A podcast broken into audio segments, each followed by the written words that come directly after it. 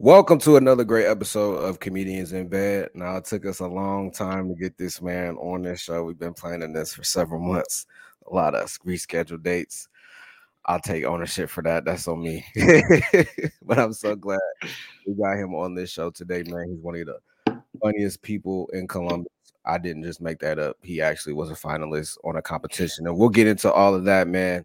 He's very hilarious, very funny, a very sexy salsa style we got on the show today. Give it up for my homeboy Tony B. Cruz, everybody.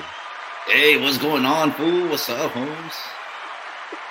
What's up, Issy? How we doing? How what's doing, going fool? on, man? I'll just talk, start talking like that, bro. Let it all fucking play out. I would use that voice. I would use that voice if I couldn't pay a bill. That's what I.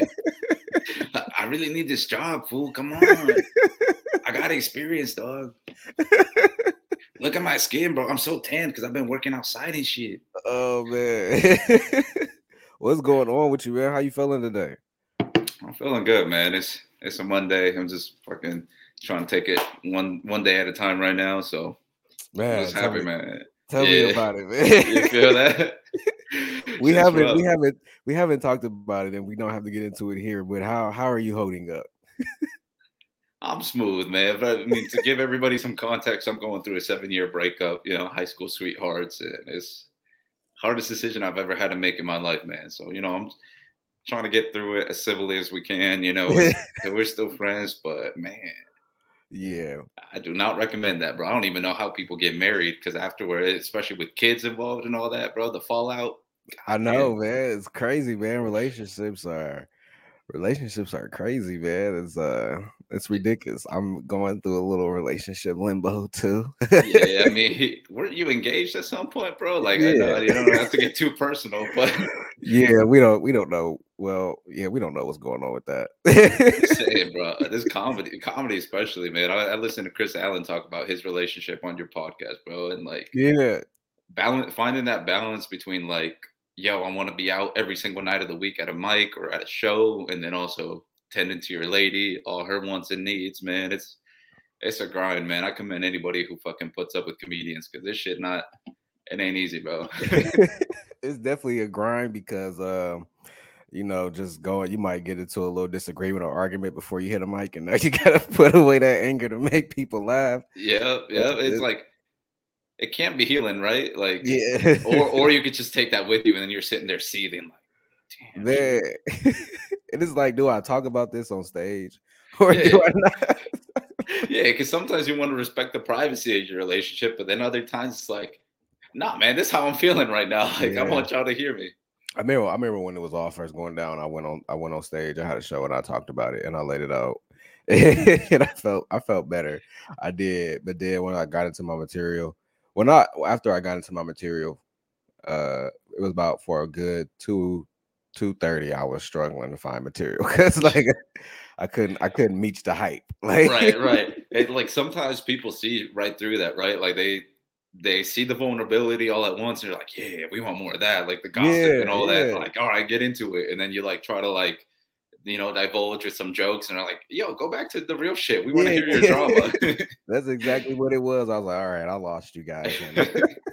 Y'all just want to be nosy and know what happened. All right, cool. Yeah.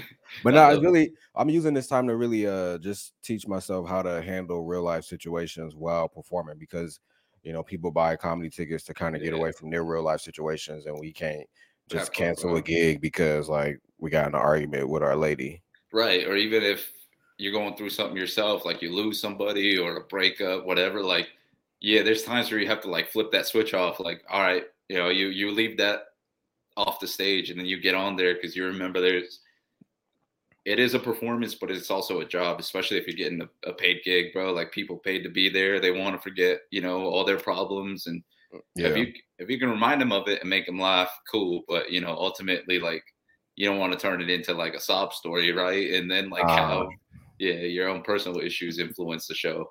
Yeah, I feel yeah, that for sure, sure man. I yeah, was, man. Uh, I was at a, I was trying to figure out how to talk to. It. I talk about it, but then I got, it's like I, I ain't feeling it. But I was like, I was in a really, really dark place last night, and I'm sitting there like, should I tell him? Should I tell him? I was like, pureebony.com, guys. Like, I really recommend that shit. I was just deflected, bro. I was like, I, I ain't trying to tell him, fuck it, I'm gonna just make this joke. Like, oh man, that's hilarious, man. Um, you're like, how do you know that website? what I do, um, I usually don't talk about it when it's fresh, because like I feel like sometimes when comics go up there and talk about stuff that they're not over yet, it kind of just comes out as anger and bitter. Yeah. So yeah. um, I just wrote because I still be telling the engagement joke, and I'm like, all right, I gotta stop telling this because this isn't true. you know, no, like, so I did write another part to it, and I'm a I'm gonna test it out tonight at the open mic and see how it do. Um, but the thing about it is, uh, I'm at a better place. I'm at a better place with it now, and yeah. uh, yeah, I'm I'm at the point now where even just overall my comedy, I'm just talking about more personal things. You know what I'm yeah. saying? I think I think you get a better reaction or a better kick if you talk about personal things and they be like, "Oh, this nigga human too," but he find the joy and laughter out of it. And even right, in my right. own situation right now, it's kind of like this. This this what I'm gonna tell you. I, I wanted to tell you this because I know me and you wanted to talk about it, but um, I'm gonna tell you what my brother-in-law told me, and I never really got it for a number of years till I got a little older. You're at the top of the food chain you're literally at the top of the food chain. You know, you got a good, you got a good job, you got a great place. My my walls is is the white that the apartment put in here. You got green walls and and murals of uh, butterflies, and it looks like a globe like there and a chandelier. Like that's going to get coochies wet automatically when they come in there. Okay, it's, all you got to start, all you got to start doing is playing Versace on the floor, Tony, and come out with you Trust me, all right. They're not gonna care about the size anymore. Yeah, so like, nah, most of this is my my ex lady's things, bro. Like we we all put it together, but like she designed it. You know, she had the eye. So like right now, they don't to know. That. They don't need to know that. This, uh, yeah, I came up with this. You know, I'm, I'm a collector. You know, a collector. But no, I say that you don't got no kids, you know what I'm saying, and you know you're a very handsome guy, and you're going for your dreams. You got a good job, so I say all that to encourage you to say like whether y'all get back together or not, like you're a catch. So just remember that. And I think guys have to remember bro. that a lot that we're catches too. And you know, some things just don't work out, but that doesn't mean it's something bad. Is trust me, it's always better at the end of it. You just gotta take it day by day and get to the end of it. Yeah, that's what I think right now, man. But honestly, I ain't even trying to be like, yo, you know, like put myself back out there. Like I'm wearing anime t-shirts, bro. I got my pussy repellent on. I don't want no hoes. Get away from me, bro. So you're wearing your Eddie Sherman shirts.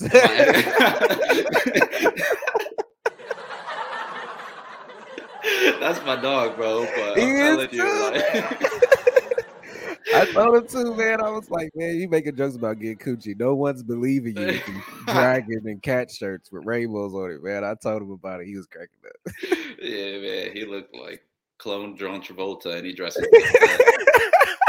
like you wasted potential, man. Come on.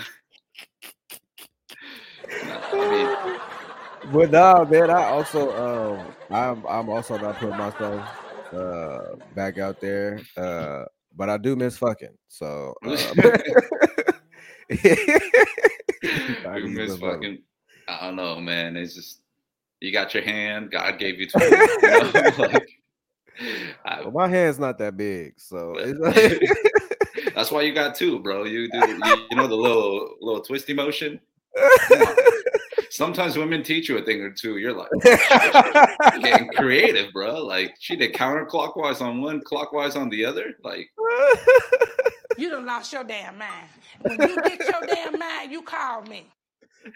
oh shit, man. that was funny, man. They really do. You'd be like, no, I'm gonna try that when you leave. I'm gonna yeah, try like, that by myself. You're like, wait, was it this way or this way? You know, like trying to remember. You know, it's better when you do it. It's better. I don't want no hand job from a girl whose hands feel like mine, bro. Like my shit's calloused. They're oh man, you know, like my calluses, like they're still there, but you can feel like the little nub, but like they're not as there as they used to be. Um, I felt soft when I used to use gloves and working out, but it's tough in the long run, man. It's like a Yu-Gi-Oh fucking but see, the thing, the gloves. The thing, the thing about it is, if you got soft hands, man, ladies love that for some reason. I don't know why. Like they love it for some reason, man. It hurts less, man. No. my bad, Stay bro. off the weed. That is so funny. I do be looking at women like the dudes they be dating. I be looking at their hands like, you really be putting that inside of you? That's nasty. You got fingernails and stuff, man. Yeah, you got like hangnails and all crazy fucking cuticles, bro. I don't know. Like my girl used to do nails. My ex used to do nails, so she'd be always like fixing me up. Like, nah, yeah, they got to be a certain condition to be in me. I'm like, all right, you know. That's the worst part when you go through a breakup. You still be calling them my girl and shit. You be like, fuck. Yeah, bro. Just out of reflex. Like, Damn, I know my girl. yeah, a couple times I slipped up, and I'm like, man, I don't want to like say that, and then she'd be getting false hope, like, oh shit. that's girl. I'm like, so I want to lead her on, bro. You know, you feel me? Like I, just, I want it to be like as clean of a break as we can, even though it's I you know, know. I you got to it. unravel your whole lives, man. That's just tough. we we turning this into a therapy session. My therapy tomorrow, bro. No, I think it's I think it's cool to see two guys uh be vulnerable about that type of stuff because women always be vulnerable about it. We just kind of just be like, all right, after next Yeah. beat and, and call it a call it a day. But I mean, that only gets you so far, you know. yeah, yeah. Plus- plus-. Plus, if you get another chick and you hit it, I mean, what do you say if you get her pregnant? Then what? Now, now your girl, now your ex girl mad because you got somebody pregnant and y'all not even together no more. It's a whole thing. Yeah. Like, I don't want no kids. I'm fucking 25 year old Hispanic male with no kids. Statistically speaking, bro, I thought you were 27. anomaly. You're 25. I'm 25, man. Okay. You thought I was oh. 27? I guess Yeah, I do look. It's the mustache makes me look a little older now. Like this thing. Now, what, now, what is going on with this new look, man? You got the mustache, you got the tattoos. Is this your new breakup look? Like, what is this? Nah, man, the tattoo started last year, man. Like this. Uh, the mustache was my ex's idea, so I'll give her credit for that, bro. But you know, I always, I had that like boyish face, so I needed something. I can't do all this. Like it doesn't grow well. Like you know, Yeah. you got you got your whole, you got everything, man. So I, I just got, I can make do with what I have, and that's this, man. I had mustache in seventh grade, so man, I got the Somalian beard. It all grows on my bro. It don't, it don't grow nowhere else, man. oh shit, I- it's all and I- Yeah, man, and I hate being hairy, bro. It's gooch be wet all summer long, bro. Just gotta. I don't even wear drawers no more. It's don't. You don't want all this hair. You don't want it. yeah, no, man. But all right, man. So let's hop into it, man. How Yeah, how long have you? How long have you been in comedy, man? about four, four and a half years. I started when I turned like a month after I turned 21. So yeah, about four and a half years.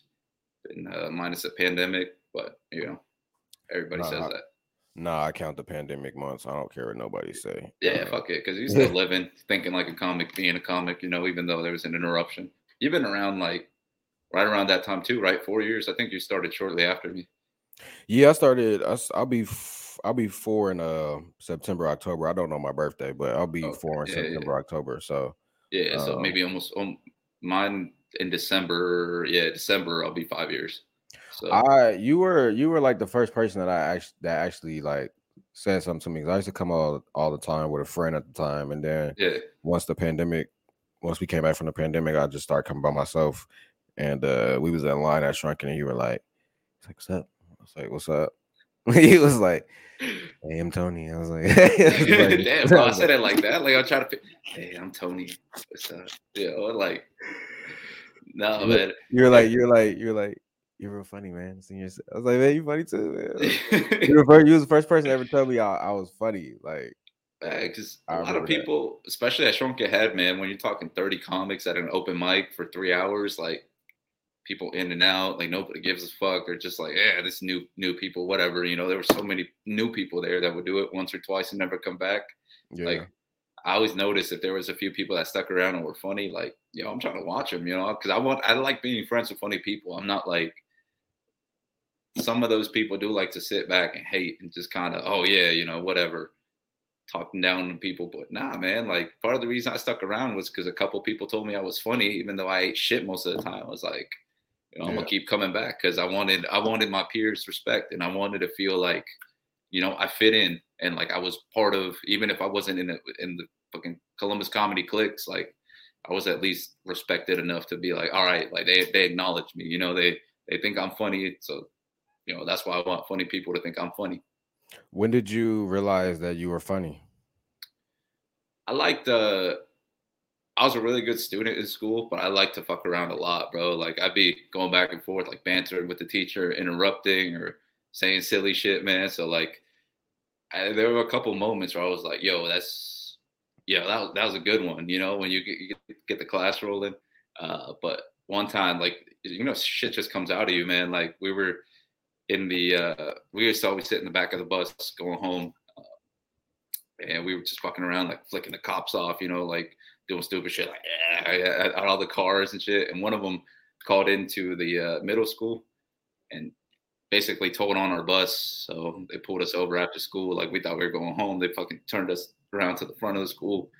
The vice principal came up. She started screaming at us about how like you know we're being disrespectful and we're disgracing the school and all this shit, man. She's like saying all this shit like, "Do you guys know what I'm talking about? Like all the signs you're doing and flicking cops off and this and that."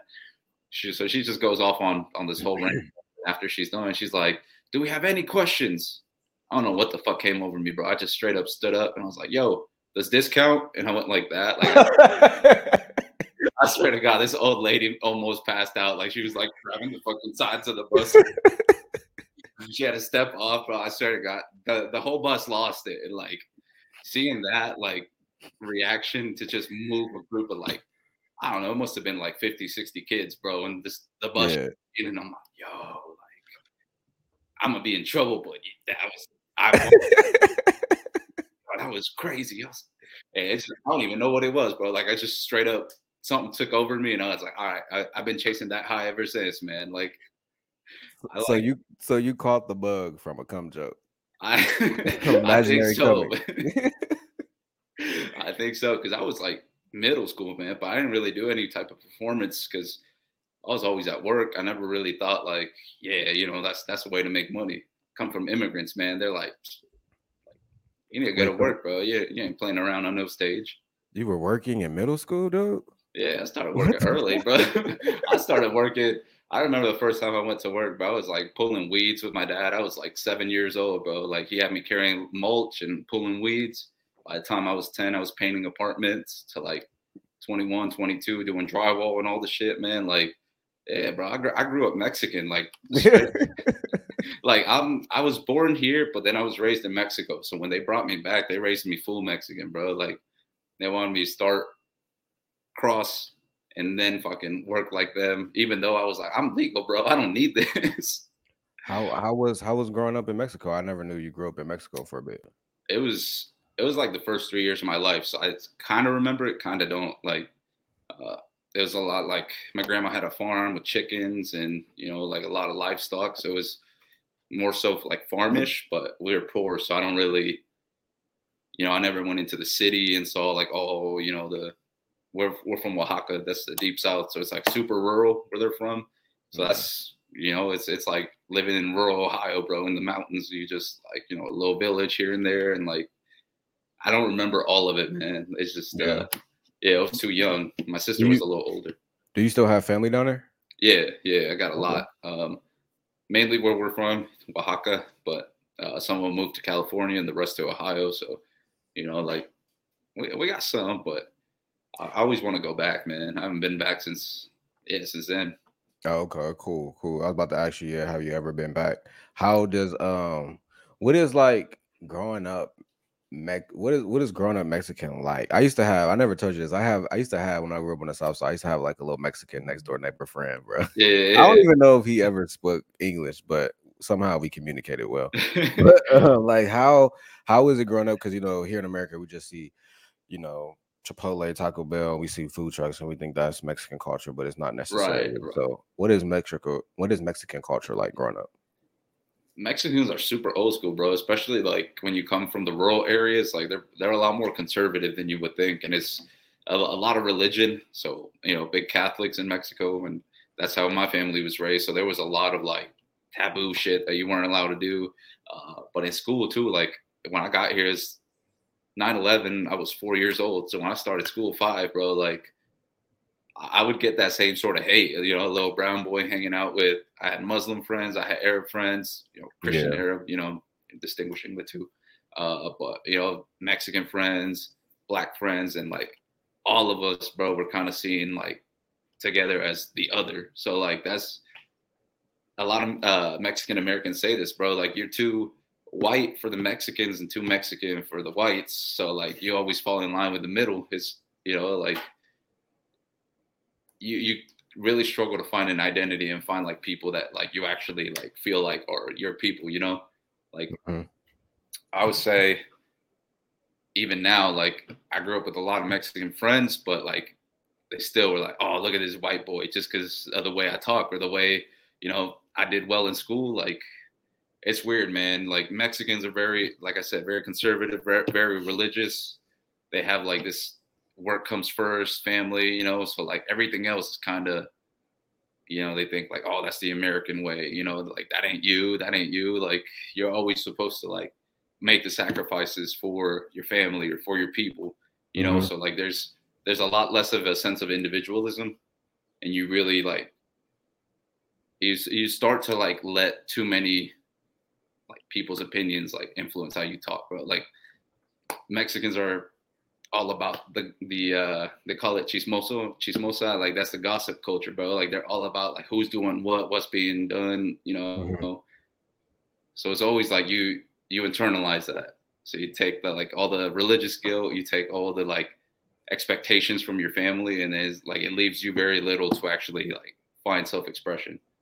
So Yeah. that, bro, like I don't know. That's that's part of the reason I like comedy so much is because it's you know it's all about you. No, no restrictions. No, like nobody's trying to like make you a comedian. You know, you make yourself one. Yeah, no, I, I understand. I, I had that struggle. Um, didn't really get over that till about 30s, really, um, after the pandemic. And I just decided to just be my authentic self. You know, there's Yeah. no one defined way of what a black man is supposed to look like. There's no, no Right. one defined way of what a Mexican man is supposed to look like. And I didn't ask to be black. I wouldn't want to be nothing else, but I didn't ask to be black.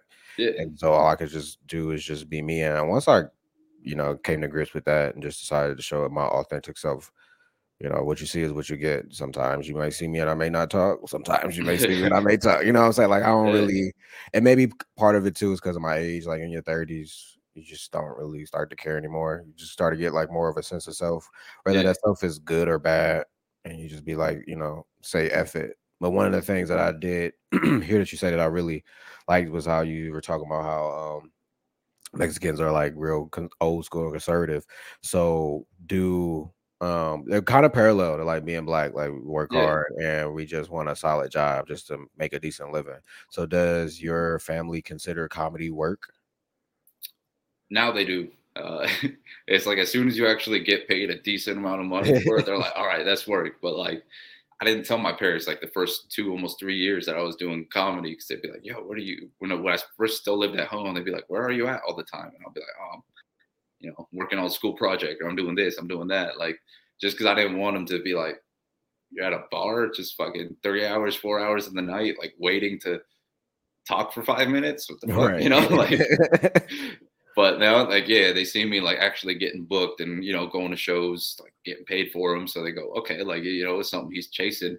And uh surprisingly bro like my dad is he was my boss growing up because i worked for him doing landscaping then we did interior then we did drywall painting like all that. So for him he always knew like nah this you know this is a man's job. This is what a man's supposed to do to provide for his family. And as soon as you know I, I, I told him he was like yo, that's what's up. Like that's pretty cool that you get to like not work hard for, you know. I mean, yeah, you're laughing because you know stand up's a fucking grind, bro. Like that shit ain't hard. Physically, you know, you're fucking. I mean, maybe if you're traveling a lot, but I mean, mentally, that that fatigue is a different level, man. To be like constantly under stress of like having to provide material, you know, yeah. put out put good shit out like that's it is hard work but to him he was like oh cool you get to talk and people pay like I seems like a dope ass job, which you know everybody thinks stand up is like that, man. Like Yeah. they, they think you're just having fun and then you get paid and you go home. Like they don't they don't see the emotional abuse of a fucking open mic. There's like six, seven comics and two crowd members and nobody gives a fuck and it's just like, Yeah. damn, I sacrificed my relationship for this. Like what um like I mean you have been traveling more, you've been, you know, getting booked more.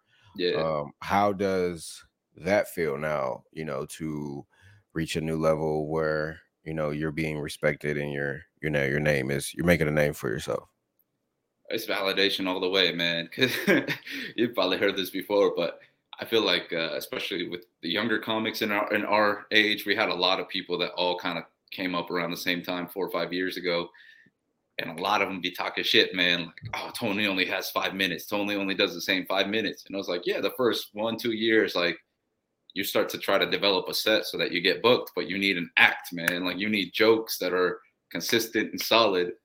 And I was trying to work on that for so many years. Like people be, I, I hear them talking shit. Like, damn, they think I'm just out here bullshitting, but I know I wrote three new tags or I know I took this in this direction. So to finally like start to get booked and then by the same people who wouldn't even look my way like i talked to you. you you saw how like i talked to everybody like you know respect them shake their hand that's just how i was raised you know like introduce yourself say what's up anytime you get somewhere and i would try to do that with some of these older comics and just you know and kind of look like they ain't looking at you even though like you know when somebody does that bro like you say their name they try to pretend like they ain't hear you but they're kind of like side eyeing yeah. you like just who is that and like now to have some of those same people come up to me and you know the opposite way and talk to me just because they see me getting booked like it's validating but it's also like yeah bro but where were you like you know three years when, when i was a youngin that needed a little bit of reassurance? So it's you know i'm trying to look at it for the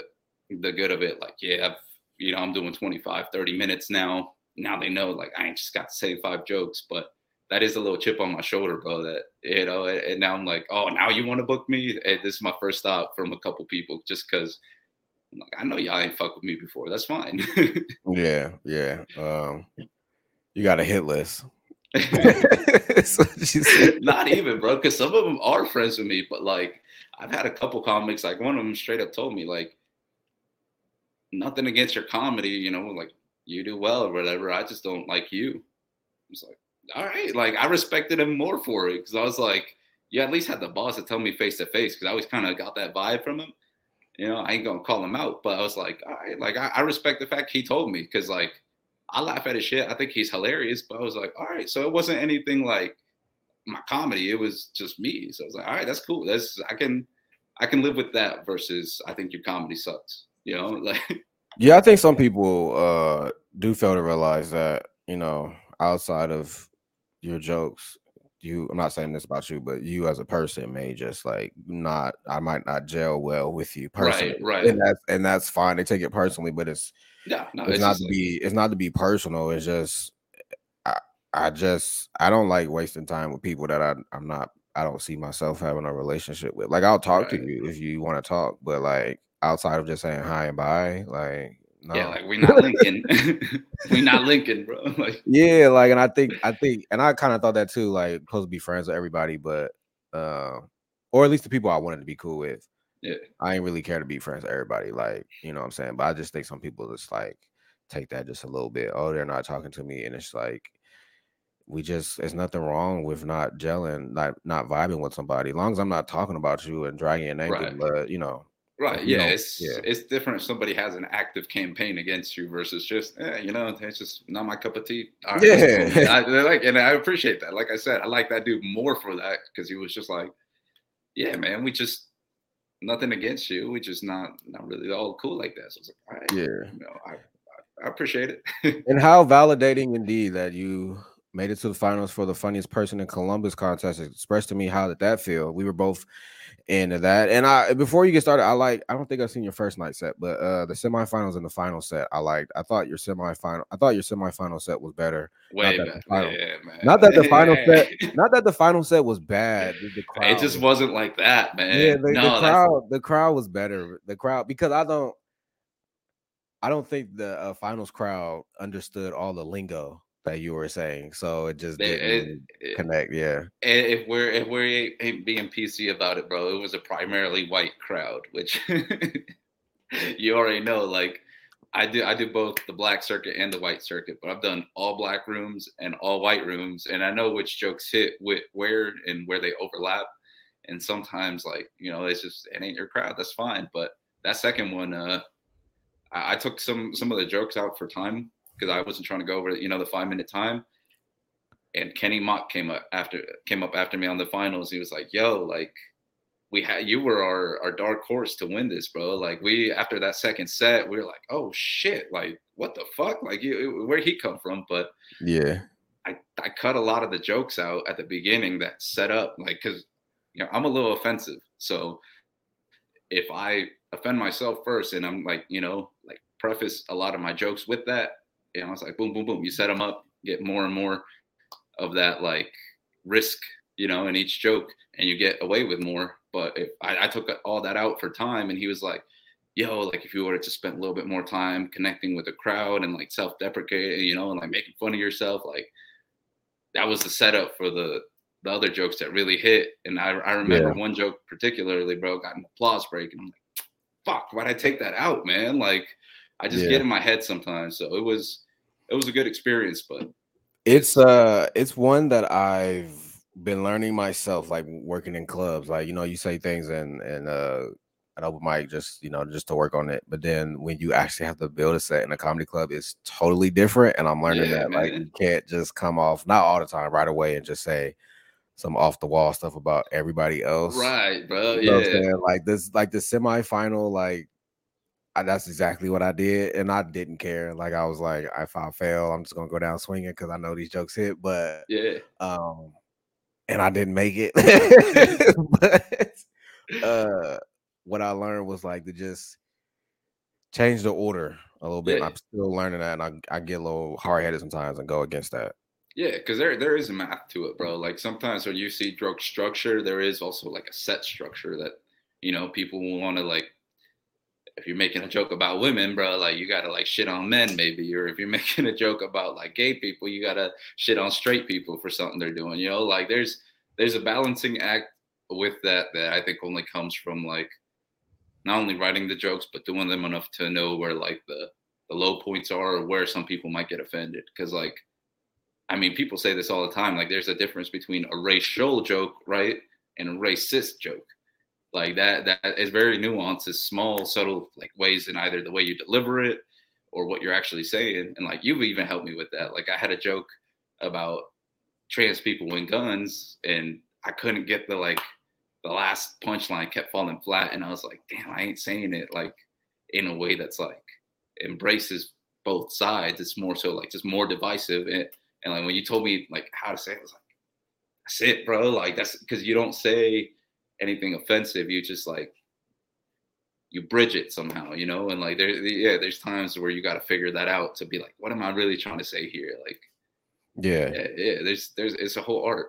I've done a lot of rough drafts and then say them on stage and be like, all right, no, this sentence should be said like this. Like it's very yeah, yeah. It's very like okay, the word and should not be in the front. It should be at the end or you know, before the punchline. You know what I'm saying? Like it's very particular like that. And at first you don't realize it, and then once you do start to realize, I actually got that from a book. But once yeah, I, I, I remember to, you posting it. I remember once you got that, once I started to realize that it started to it started to become easier for me to remember. And I have a I, I have a um my my uh sometimes I kind of talk too fast and my tongue get twisted. So if yeah. I don't if the sentence isn't right, I'm gonna screw it up. Like I'm gonna screw the word up. You know what I'm saying? So at learning that technique has helped me um a lot and made it more uh easier to write jokes and find the funny in it that way too. Yeah. I think when you say it on stage, when you say it, you don't hear it. So that's why when I heard you say it, I was like, oh no, you gotta say it this way. Yeah, yeah. Cause I, I had, it was a new joke and I hadn't listened back to it. And sometimes, like, you know, if you record and listen back, you go, oh shit, like that even offended me. Like, you know, that ain't what I'm trying to say. And yeah, yeah. that's that's the good part about like again, comics who actually listen and like fuck with each other, know each other, and want to like help. Like, you know, the workshop at the attic's a good example of that, where like people genuinely want you to be funnier, you know. Yeah. So it's like, all right, like take it all in, take their advice. Like, don't I don't even shut bad suggestions out because sometimes I'm like, all right, but what if that could be funny? Like, if I think it's a bad suggestion, but they think it's good, like maybe there's something in there. So I'm, you know, I'm always open to like working with people, just chopping shit up and seeing what's what's getting what we're getting out of it. Because yeah, man, it's not to get too inside the fucking weeds of stand up, but yeah, it's a lot of it's trial and error, bro. Like you, you chop a little bit here, you grow a little bit there. Like I do a lot of stuff individually with individuals. That didn't make sense, but like I work on my jokes. I haven't got comfortable enough to be doing it in a group yet. Uh, it's not that I don't f with groups. It's just that I don't really trust Columbus comics like that. Yeah, like as a whole, like we F is this the see the the uh, scene is is calm now, but I've yeah.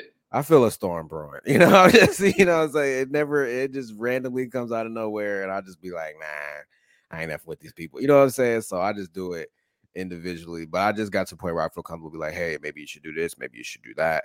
And one thing you just said was like, um, with Kenny Mock, um, you know, helping you out on uh with with gave me some pointers on the contest. Uh, how was like the experience of it from like getting to you know Yeah, yeah. semis to finals, like getting all the way to that to that top? Like, were you were you nervous? Like you said, you're only, you know, four years in. You know, probably four years ago, you didn't even see yourself being in the final. So, like, how yeah, was that no, experience of like going through the rounds and stuff? Yeah, I, I think the the first round, not to like toot my own horn and be like, yeah, I, I had it in the bag, but the first round, I was like, I, I at least know I'm I'm good enough to be here. You know, like that's why I think I went so hard the semifinals was because I just compared to some of the people I knew, I'm like, okay, I've been around a little longer than this person, or like I've done some shows with this person. So like you kind of start to like find your place in you know where you're at relatively to all the levels of comedy because you know we know national headliners are up here, open micers down here, and like you're gradually like trying to make it all the way up. So I was like, I at least know I'm okay enough to be first round. You know, when I made it to semis, I was like, all right, like I really want to go hard and you know get after this. So after that second or after that first show, I was like, all right, I'm you know I'm gonna refine my shit a little bit, but I'm gonna bring my best jokes. And that second set, bro, like semifinals, I was like, yeah, like that's that's the kind of show I want to be delivering, and that's the kind of show I want to be like like that level of response from every joke I do, not just this set, but you know my other 10, 15 minutes. I want to be like this. So it was it was eye opening to be like, yo, that like that's possible. Even even though we've only been in mainly in the open mic circuit, we go to shows, we do some clubs here and there, and once you start to be like, all right, like I can develop that more, then some of the imposter syndrome goes away. Because I think a lot of comics suffer from that, where they don't think, oh shit, they were just laughing to be nice, or oh that wasn't really funny. They were just, you know, it was just awkward, so people laughed.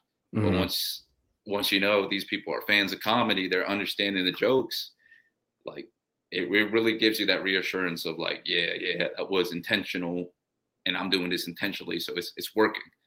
Um, Yeah. But nah, that that set uh, the second one was was by far like that's that's w- probably the best set I've had, and I still fucked up a couple things. Did you record it?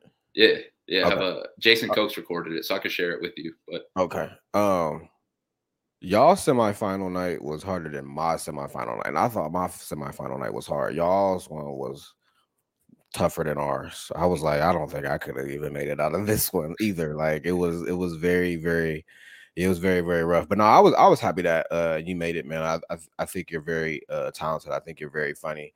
I'm definitely look. I think you talk about race in a in a different type of in a different type of way. It's not like a harsh way. It's not like of a political way. It's just like of a well, like isn't this kind of crazy type of way, you know? what I'm Yeah. And um, then I feel like once you get more personal about like yourself, about like your past and your family stuff like that, I'm definitely going to be more eager to see where your comedy goes. But you're definitely about to be a feature here soon, for sure. I appreciate it. like if I'm featuring, I'm bringing you with me, man, because I, got several people. I'm like these these are.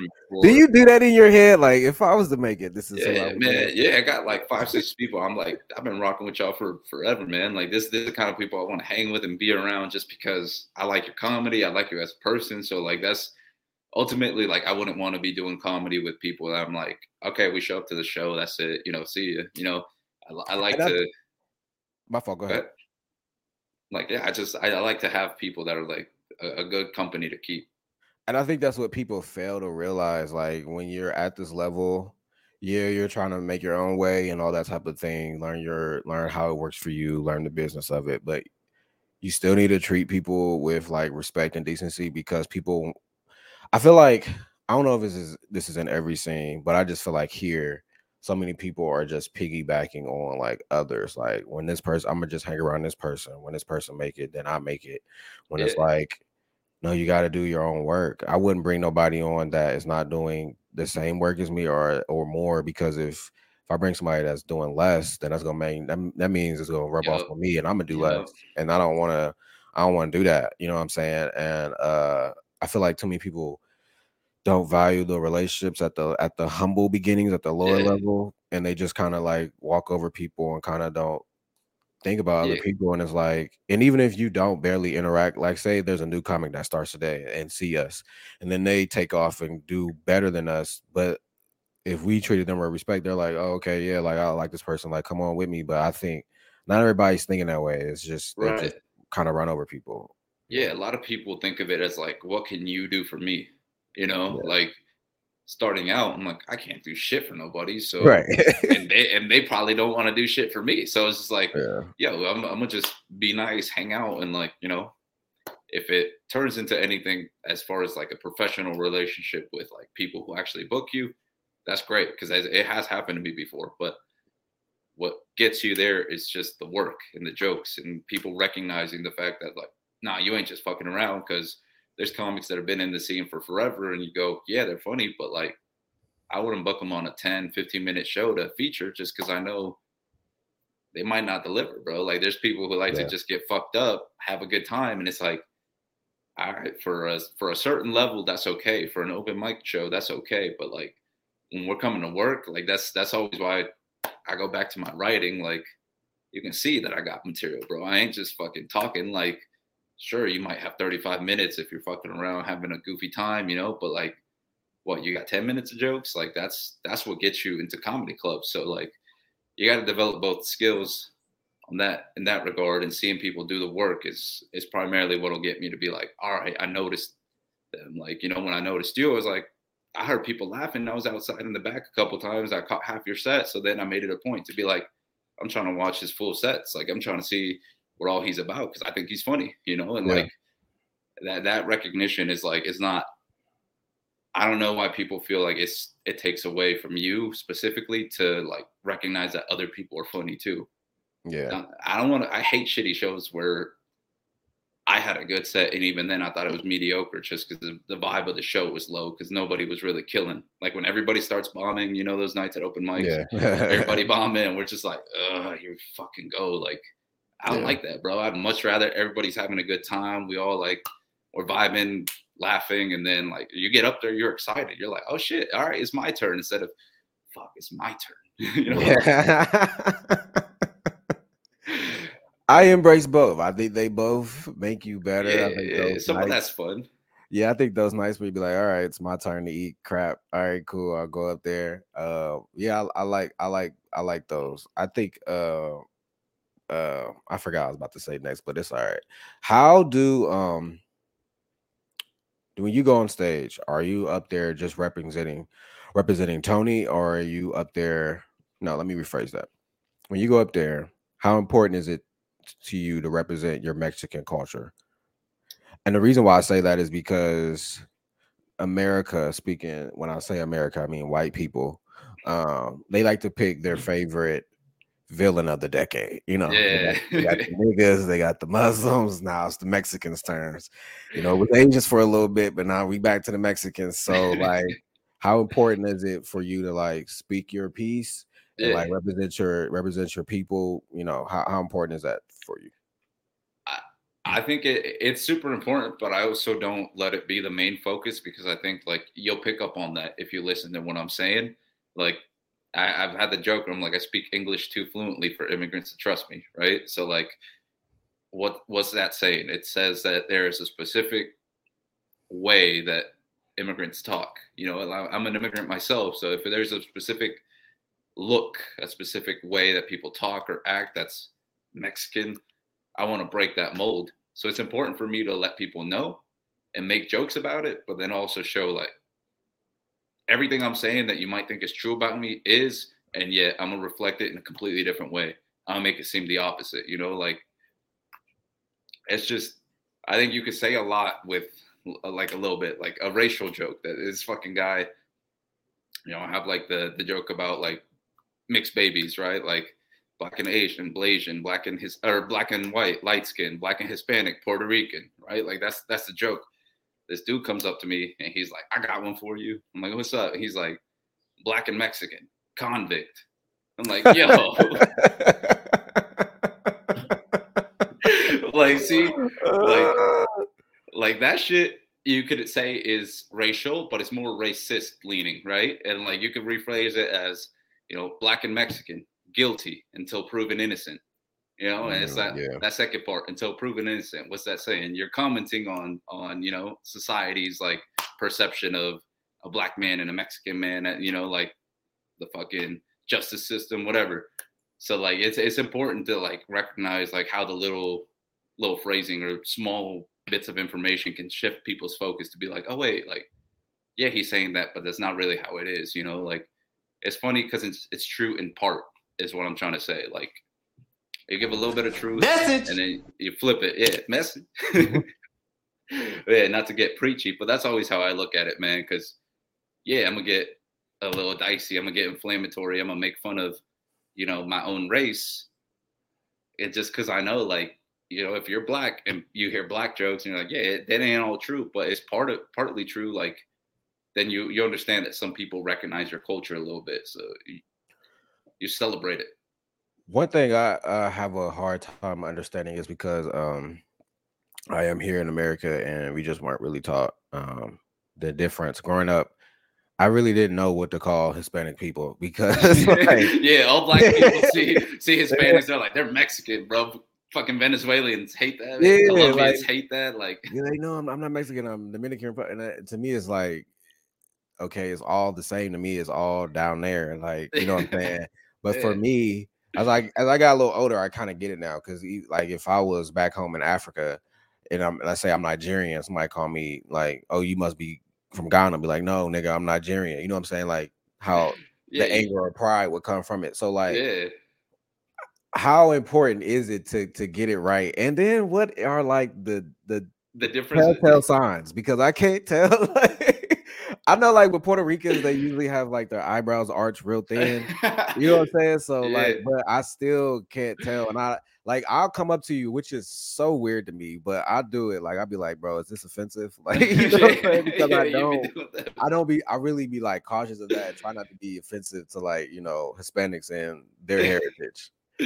Uh, uh, all right, so kind of multi-layered question, but uh, okay, so for for Mexicans, there is a huge pride, bro. Like Mexicans always talk about like the fighting spirit and how we're the hardest working and this and that. So it's important to represent it, but at the same time, like they're gonna be your biggest haters because you know they like have this robust version of what a Mexican is.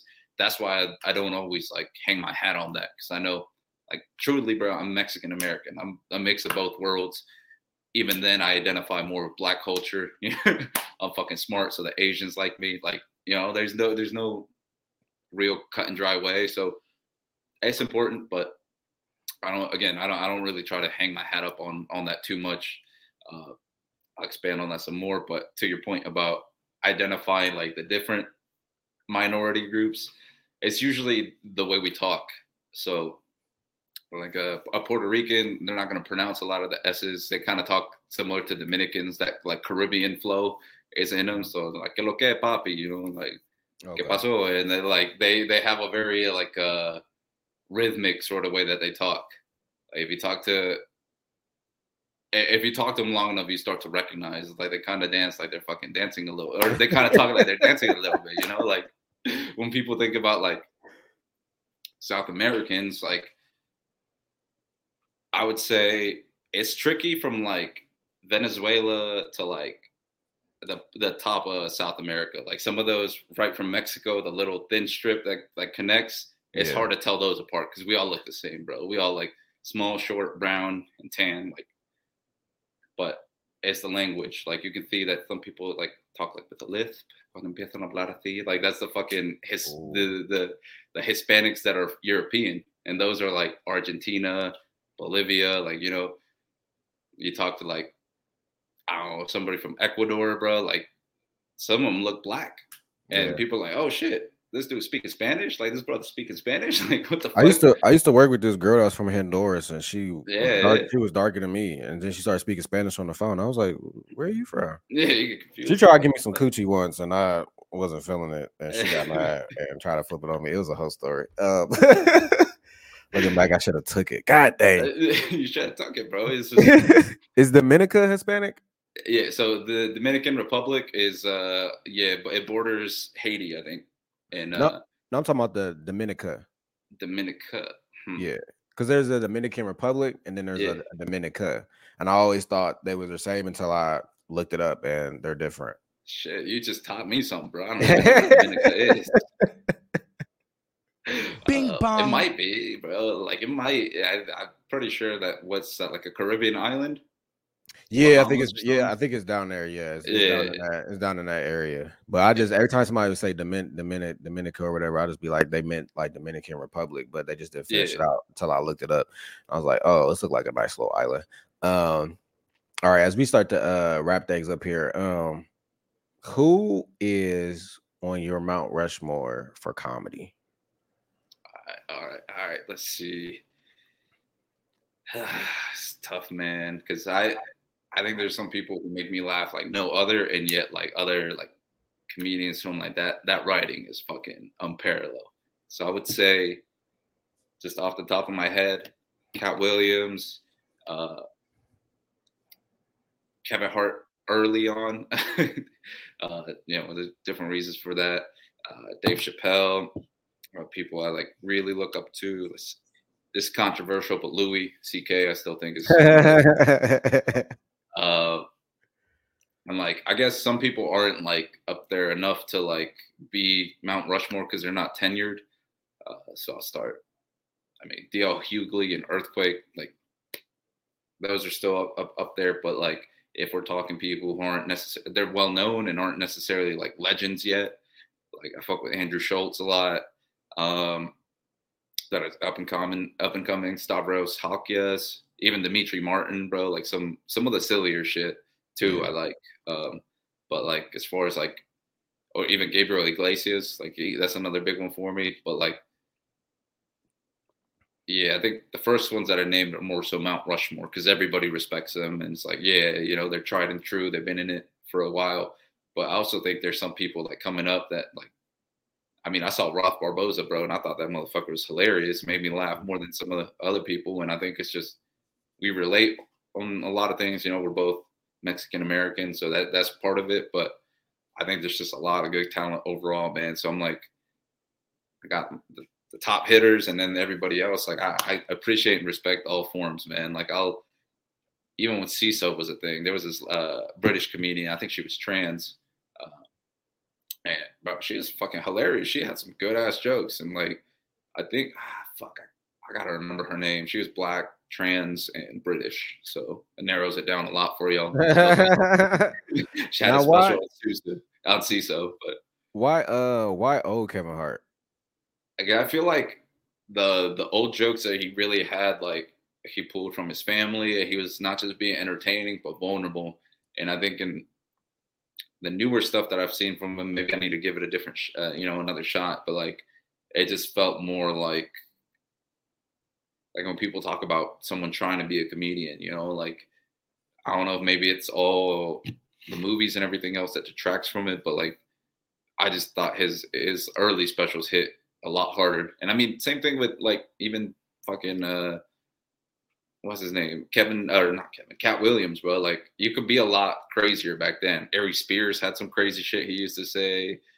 Fucking like Eh, maybe everybody was just wilder then. So like I gravitated towards that because I was a teenager, you know, and was, Yeah. I watched it as a kid, like your formative years, you're like, oh shit, they're saying stuff they're not supposed to. Like if my mom comes in the room and hears this, like I gotta turn the TV off. Like Yeah. so maybe that's why. And now it feels a little bit more like playing to the masses rather than just, you know, I- doing doing what got you there. I have a theory about that. I was th- I was just thinking about that. I was thinking about that this weekend. Like why why do we always say oh Kevin Hart? I think it's because yeah, because back then you could say a lot more. But I also think it's because um if you look about it, if you look if you really think about it, Kevin Hart is is on TV like every hour of the day, like Yeah. all these commercials and stuff. Like, can he really, you know, say what he really wanted to say? Because Yeah, he man. got a commercial with Chase, he got a commercial with DraftKings, and then that money goes away. You know what I'm saying? Like, yeah, you. I think when you get too big or whatever, like it kind of limits what you can say because now you in business with other people and that messes up your business too. Right. Yeah. It's, it's less Yeah. about you and you and the people you're associated with. Like, yeah, that's Yeah. that's the fucking world we live in, bro. That everybody's like, oh, cancel culture. It must be so hard to be doing comedy. It's like not at this level, bro, because nobody knows me, so I can say what I want. But like, yeah, if I was a touring headliner and I got some deals with people, like, probably not gonna say some shit that could offend, you know, their clientele or their customer base. That's, Yeah. that's what it is. How do you feel? Uh, let me see how I can, how I can do this. I don't want to be too typical and make you be the representation for all Mexicans out there. But how do you feel about like when you hear when you hear like people who represent you, who look like you, like George Lopez, and he say like negative things about other up and coming um, Hispanic comedians? How does that make you feel? it makes me laugh, bro, because that's that's raza. That's what we call like the Mexican race, bro. Is like we, like I said, that even people, other people have said it. Mexican's worst en- enemy is another Mexican, bro, because like there's always that sense of like competition and envy that like when people gossip, like it's nobody wants to give props, bro. Nobody want to give it up and say like, yeah, like that's our guy. Like it, it's very rare unless it's soccer or boxing, bro. Like everything else, like they don't want to give you that. Like, you know, it's like a they don't they only want to be proud at whoever's at the top. Nobody else coming up like wants to be given that respect. So it makes me laugh because I know where it's coming from. It's a cultural thing for sure. You know, to talk shit and hate and disrespect. But at the same time, it's like, all right, well, that's that's the same level of fuel that always kept me pushing it. So Mhm. people are talking, even if they're talking shit, they're talking, bro. So you know, like, all right, I'm I'm doing something right to at least be noticed or be on their radar. So like, I don't know, I don't want to speak for all Mexicans, but I look at it like, yeah, man, that's gonna happen. That's that's how we are. You know, it, Yeah. it sounds shitty, but I'm like, yeah, that's how we are, man. But fuck them. Like, So that's just Mexican people's business. Right, I'm gonna stay out of it. no, no, no. I was just like, I like, like when I think of them, like, yeah, it's, it's you know, it's how we are. We be talking Yeah. shit. Like you're, mm, you know, you got a Mexican aunt that be talking shit about, oh, how come you're not like your cousin doing this, this, and that, or like your sister doing this and that? It's like, Yeah. yeah, man, it's people. Like I said, people with that old school mentality have a certain idea of what you should be, and like, I Yeah. want to follow it. Yeah. Now, one thing I didn't say in the intro, which I'm so mad that I didn't. Uh, if you don't see Tony doing jokes, you could catch him in the gym, and he's like a real gym rat. Like he be having the correct positions and everything with the bench, a little arch in his back and everything like that. What guy? I be trying to work out with Tony, but Tony not ready. He not ready to lift with me. He this is This strip me, goes bro. back. You got this strength goes back to slavery. He's not ready for this to me throwing them weights around. So what got you? What got you into uh what got you into weightlifting, man? It's Yeah. something that you do like on a daily basis. Yeah, so it's powerlifting, man, and it's because I want to feel strong. Like, why? Because I've been made to feel weak, man. Like I, you know, I used to get in fights and this, that, and the other, but I also had like a rough upbringing with alcoholism and abuse in the household. So like, at a certain point, bro, you like, damn, I'm I'm little, I ain't shit. I gotta be able to stand up for myself. So like, part of that was boxing for me as a kid. The other part was just getting in the gym and getting, you know, trying to get big because I wasn't trying to get smacked around, man. so Yeah. it's a lot, a lot of uh, deep rooted resentment and anger from childhood. Like again, I could I could tell you all all the darkness of my fucking past, but nah, like the way it manifests it's just me like taking it out in a healthy way, like trying to find a, a way to use anger and fear as a source of motivation rather than you know like sitting in it because I I'm, I feel it physically, bro. Like the anxiety and like uneasiness if I don't lift, work out, do something physical, like it starts to eat at me. Then I get like, ugh, like a little, just I feel toxic, man. so eh, yeah, that's how that's how I got into it. Was just because I wanted to be a stronger person, like physically, and then like aesthetically, bro. It's like yeah, if you come out with a nice body and you know people like it, it's like ah, whatever. But it's not good for comedy, so I don't I don't really be telling people all about it, or you know, like pulling the Matt Rife fucking. Ah, you know, I could, bro. I'm, I'm thinking in the future if I if I need to sell tickets, man, maybe I'll whore myself out. But at the moment, like it, it's just more so a mental thing for me, bro. I like to find a, a healthy outlet and also like that competition. Well, at least you're honest about it. Um, Yeah, man. I could say I, you know, I'm in the gym because I want to be healthy and I want a host to look at me. Nah, that ain't that, bro. It's 'cause Yeah, I'm that was up a- here. that was that was that was the same reason for me. I was like, you a little string bean, bro. Like you know, Yeah. you gonna get tossed around if you don't do something. So yeah. yeah, Nah, I grew up it. skinny, right? Yeah, yeah. Heck so- yeah, bro. I was like 110 in high school. Like when I was senior year left, I was like 125. Yeah, man. It's like when you Yeah. holding an umbrella and it's picking you up. Like, all right, man. I need to I need to put on some weight. yeah, for sure, for sure. All right. Um, for all those that are listening and uh either want to get into comedy or they've been in comedy for a while, what words of encouragement or motivation could you tell them today? I'm gonna say come back five times, bro. Because I guarantee you, my first set I didn't remember at all. I just got lucky that I did okay. I had a good spot in the lineup. Second set, I got drunk and I couldn't remember, but I remember having a great time. My third set, I ate shit, man. I didn't want to come back at all. I didn't want to come back to a single stage just because I bombed for five minutes straight. It was like, this is horrible. Fourth time, bombed again. Fifth time, I was like, I did okay, but I was still like, okay, so like there's a there's a way through this. Like this is part of it. So give yourself a fair shot, man. Everybody wants to be like, oh, I always wanted to try it, but if you're if you're serious about making this like an actual part of your life, bro, like you gotta get give yourself five reps, man. Count them on your finger. Look every every single time, like, all right, I'm only at two. So when you want to quit, like, just get to five and then then make a decision. Because, bro, like, it's not easy. It- it- even now, but we're gonna fucking bomb probably once, twice, three times this week. Who knows? You know, like at an Yeah. open mic. So it's it's never a given. Even if you have a coming off a killer set, you go to an open mic the next night and be humbled by a crowd of two people, eat shit, and then remember like, oh yeah, like, you know, it's you always got to keep working. It's always a fucking a constant, con- day by day fucking battle to like get up there and like do your thing. So I, I that's what I would say, bro. Like start it and give yourself five fucking five good attempts. Just that's it. You could try three if you you know yourself, but do five. Yeah. because That's gonna give you a good idea of what comedy is. Tell people why they should listen to comedians in bed. You should listen to comedians in bed because Ty has some of the most interesting questions that he brings out from some people, bro. Like I've I've heard people on your podcast talk about stuff I had no idea they, they were into. So I appreciate that you the fact that you're genuinely curious and you're also not like you don't push anything, you know, like you you ain't trying to like say, yeah, but what about this? Or, yeah, what about like it's not I never get the sense of like you're trying to just gossip or you're trying to just talk to talk, bro. Like I think it's a genuine conversation and I appreciate that. And you also don't talk a lot. So if you see this motherfucker at any open mics and he ain't talking, like jump on here because he got some shit to say. Bro, to be, I just came to the realization like I really, I'm really, I'm, I'm a, I am a quiet person, but I really don't talk at mics because my my anxiety be high. That's why I be listening to my music to try to keep it down.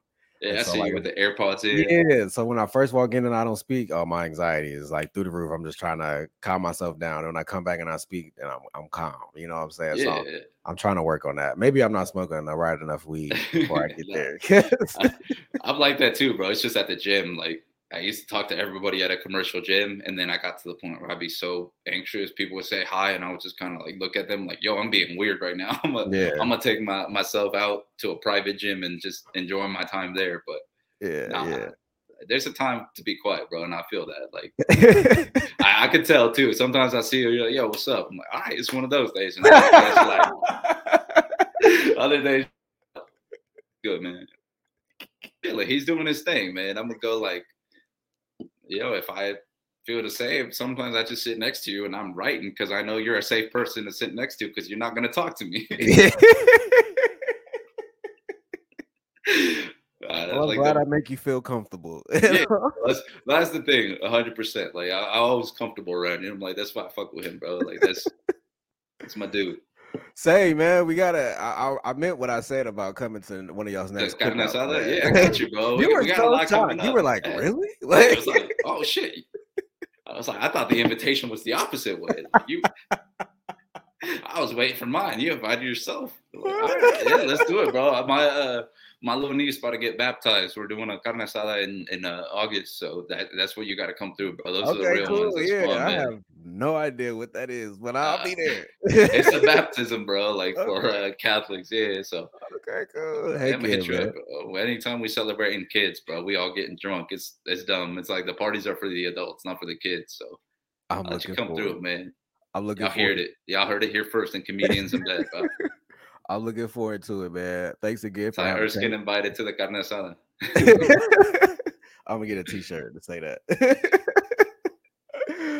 man, Tony Cruz was here on on uh comedians in bed. Uh once again, man, congratulations to making it to uh funniest uh person in Columbus contest. I was very proud to see that of you, man. Very happy. Appreciate you, man. Congrats on you being in the the first round, man. That semi and semi. That semi wasn't easy for anybody, and even the finals, bro. Like it's a contest. It's one loser, everybody, or one winner, everybody else is a loser. But in my mind, like we all fucking crush, bro. We we coming up, so we got we're laying the foundations, and Yeah, man. It, it was it was fun. It was fun. And plus, like you said, Kenny had a conversation with me afterwards. So I was like, all right, I'm I'm I did all right. I'm not going Yeah. yeah, yeah. When you get that recognition from your peers, you respect. You're like, yo, this is just a step in the right direction. yeah. Tell people where they can find you at, man.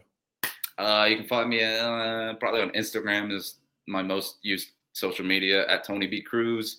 Uh, I'll be at Death Fest this weekend coming up in Newark. Uh, that's Saturday and Sunday. What else? I got. Oh shit! I gotta promote this because I keep forgetting. Uh, Wiley's Comedy Club in Dayton. Uh, we're gonna be there next Wednesday, I believe. Uh, yeah, let me double check that because I think Jarrell really- wanted me to plug it. Yep, Wednesday the 28th, Comedy for the People, Wiley's Comedy Club, and then Cafe Kerouac on the 30th this month up in campus. You know, it's doing a couple, uh, I think I'm headlining that one, so I'm doing a couple longer sets. If you haven't caught me only doing five minutes, you want to do, see me do 10, 15, come check us out. Otherwise, I'll be with my man Ty, Cafe Bourbon Street today, Monday. Tuesdays, we're up at Fives on High. Wednesdays at the Attic. We're, we're all over the place. So just, if you care about comedy, just fucking come out, come up to open mics, share our flyers, fuck with us. We're, we're always around. Yeah, and I have no idea when this is going to drop. So if you want to know when his next show is, you can check out his IG. uh, but we definitely appreciate Tony doing this on uh Juneteenth. He fucks with the black people. All right, so he and he dressed the part too. So if ladies, if you if you want a nice little little hot, little hot, flaming hot, go ahead and get you Tony B Cruz. All right.